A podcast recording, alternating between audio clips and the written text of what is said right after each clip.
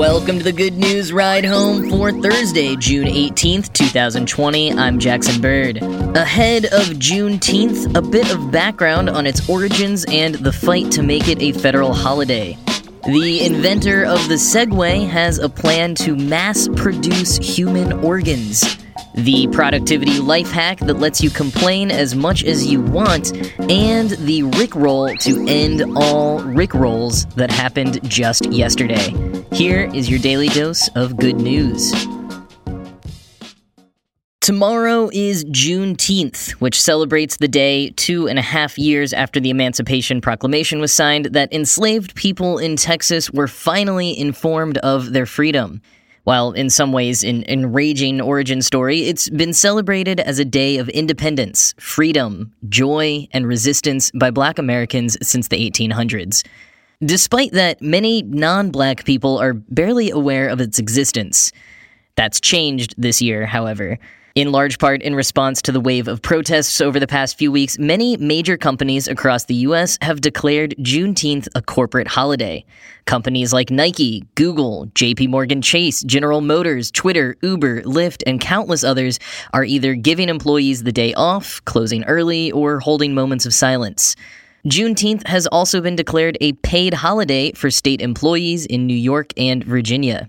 And I specified that the change this year by New York and Virginia is making it a paid holiday for government employees because, in fact, all but three U.S. states already have some form of observance for Juneteenth. Except for North Dakota, South Dakota, and Hawaii, all U.S. states recognize it officially in some way, usually as a day when government offices operate on reduced staff and employees can choose to take the day off as a floating holiday, but aren't flat out given the day off. It's kind of like a state level version of the difference between Flag Day and Memorial Day. Texas was the first state to recognize Juneteenth as a state holiday back in 1980, and many more states followed throughout the 90s and early 2000s. And it's appropriate that Texas would be the first to celebrate what they officially call Emancipation Day, since Texas is where it all began. Quoting Time, on June 19, 1865, two and a half years after Abraham Lincoln signed the Emancipation Proclamation and two months after Confederate General Robert E. Lee surrendered at Appomattox, the Union Army's Major General Gordon Granger reached Galveston, Texas. There, he read aloud General Orders Number 3, quote, The people of Texas are informed that in accordance with a proclamation from the Executive of the United States, all slaves are free, end quote. There are a number of theories as to why the news took two full years to reach Galveston. Quoting again, According to Rashida Harrison, assistant professor of social relations and policy at James Madison College at Michigan State University, the most popular theories involve the idea that there weren't enough Union generals who could get over there. White slave owners wanted to maintain hold on enslaved people by not alerting them, and slaveholders wanted to get one more crop out of enslaved folks. Some stories about why it took so long for news to hit are the stuff of legend, such as one that says Lincoln sent a soldier on a mule to ride to Texas, spreading the news along the way. End quote. Greg Carr, chair of the Department of Afro American Studies at Howard University, points out, however, that scenes similar to that in Galveston happened across the South as Union soldiers traveled to deliver the news, and that similar subsequent celebrations happened on various days in various places. But as black Americans moved out of Texas further north and west in search of family they'd been torn away from, and to escape the oppression of former slaveholding communities, they took the Juneteenth celebration with them, which helped it spread as the predominant celebration to this day. The push to make Juneteenth a national holiday began in earnest during the Civil Rights era. At the time of his death, Martin Luther King Jr. had been helping organize the Poor People's March, which would include a solidarity rally in Washington, D.C. on Juneteenth. Quoting again from Time, Organized by King disciple Ralph Abernathy, the rally, which boasted more than 50,000 participants, capped off about six weeks during which activists lived in an encampment called Resurrection City to raise awareness of inequality. Wiggins believes that the success of the rally helped inspire participants to host Juneteenth celebrations in their own communities in the years and decades that followed. End quote. Adding Juneteenth to the American calendar was usually a part of the same push to make Martin Luther King Jr. Day a federal holiday, something which didn't officially happen until 1986. Congresswoman Sheila Jackson Lee from Texas, who introduces a resolution every year for national observance of Juneteenth, said, quote, one thing about national holidays, they help educate people about what the story is. Juneteenth legislation is a call for freedom, but it also reinforces the history of African Americans. We've fought for this country. We've made great strides, but we're still the victims of sharp disparities. Our neighborhoods reflect that. We've been denied the same opportunities for housing, access to healthcare, and in 2020, during COVID 19, all of the glaring disparities are shown. Because of that, I think this is a time that we may find people who are desirous to understand the history not necessarily only of African Americans, but the history of America. End quote.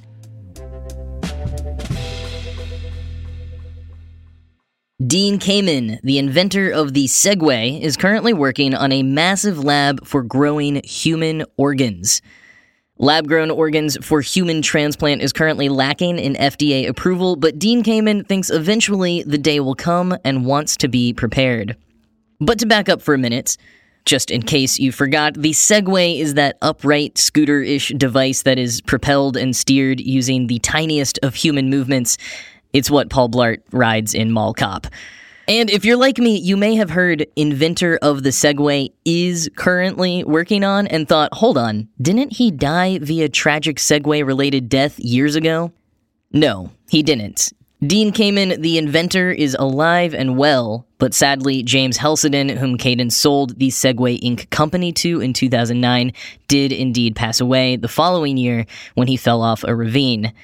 As he was found with his Segway, he was probably riding it, but no one knows all of the details for certain.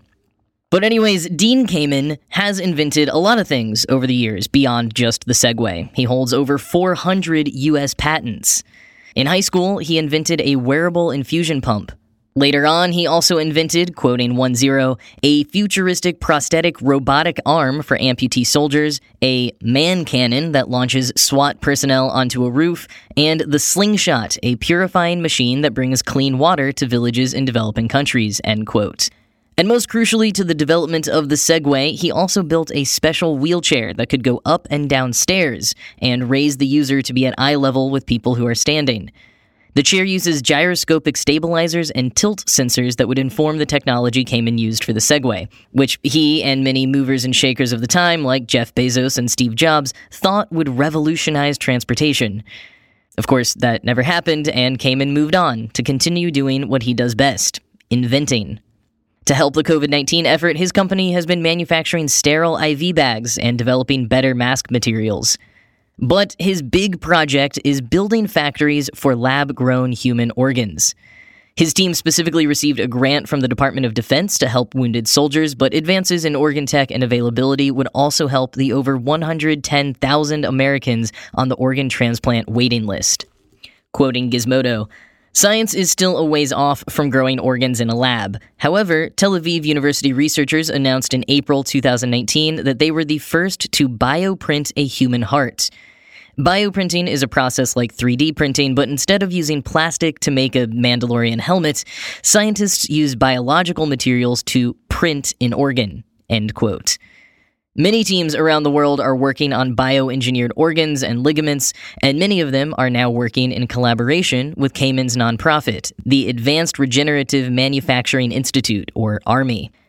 The difference between the existing research and what ARMI is doing is their emphasis on advanced equipment and an eye for scaling up. Michael Lehmicki, director of science and industry affairs at the Alliance for Regenerative Medicine, says, quote, when you're in this industry and you're thinking about scale, you can't go to Home Depot. It has to be medical grade materials. What's unique about ARMI is they're thinking of how you would actually scale the system when it's fully commercialized. End quote. When the day comes that we can reliably bioprint organs for transplant, Kamen wants us to be able to hit the ground running, with factories tripped out to, quote, pump out hearts and kidneys much the same way factories produce smartphones, in high tech assembly lines. If Silicon Valley can do it with semiconductors, he should be able to do it with human tissue, Kamen told One Zero. End quote.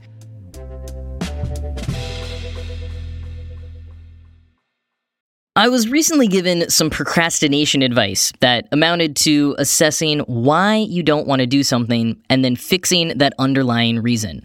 Some of the reasons you're procrastinating might be that you're simply tired or hungry. Maybe you don't have all the tools you need. Maybe you don't feel good enough or think that you won't complete the task well enough. Maybe you even feel like it's not worth your time. Often we just know that the task itself is going to be a bad experience.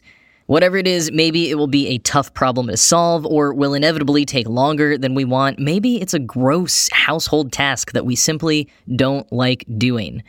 For all those things that you have to do that you just really, really don't want to do, recent studies out of the University of British Columbia suggest the best thing you can do is admit that the task really, truly sucks, and that it's going to suck when you do it. But in acknowledging that, you may be motivated to get it over with more quickly. The studies, quoting Lifehacker, reveal that people tend to complete positive experiences as quickly as possible and put off negative experiences for as long as possible, which in itself is kind of a no brainer, but there's a bit of an interesting twist to the story. Quoting directly from Hardisty and Weber's Impatience and Savoring versus Dread, quote, while anticipation of positive events involves positive feelings of savoring, but also negative feelings about waiting, Anticipation of negative events involves negative feelings of dread and negative feelings about waiting. End quote. In other words, you get a double dose of negative for negative tasks and events, which is why people don't actually put off negative events or tasks as much as you might think.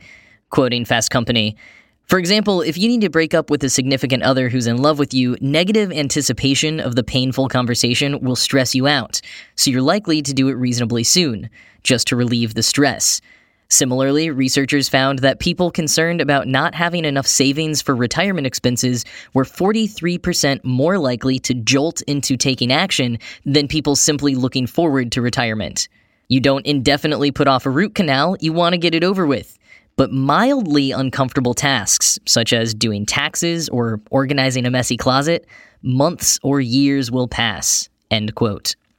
So, Fast Company extrapolates from the studies, quote, the key to getting tasks off your to do list is to harness the psychological discomfort of dread, which is negative and unpleasant, and therefore a feeling that most people seek to relieve, end quote. In other words, really lean into how much it will suck instead of trying to tell yourself it's not that bad, and you may be motivated to get it over with as soon as possible. As Lifehacker explains it, quote, Instead of dealing with the slow drip of negative feelings that you experience every time you hear, for example, the slow drip of that bathroom faucet that you still haven't fixed, you can embrace the fact that you're going to have a whole bunch of negative feelings at once frustration, boredom, confusion, the particular feeling that comes with realizing that a task you hoped might only take 10 minutes will actually take all afternoon. If you acknowledge that it's going to be dreadful, and here's the important bit that you're already experiencing that dread every time you think about the upcoming task anyway, you might find yourself motivated to finally cross it off your to do list. End quote. I think that's probably all much easier said than done, but there's certainly something to it, and at the very least, it gives you an excuse to really complain and exaggerate about how bad something actually is, all in the name of productivity.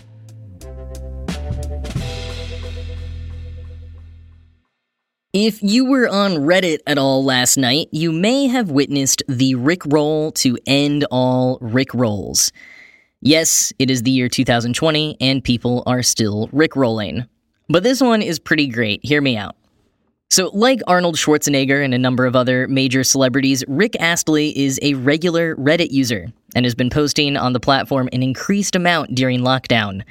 Astley has been sharing playlists he made, initiatives him and his friends have taken part in, his new TikTok account, and a video of him power washing his garbage bins.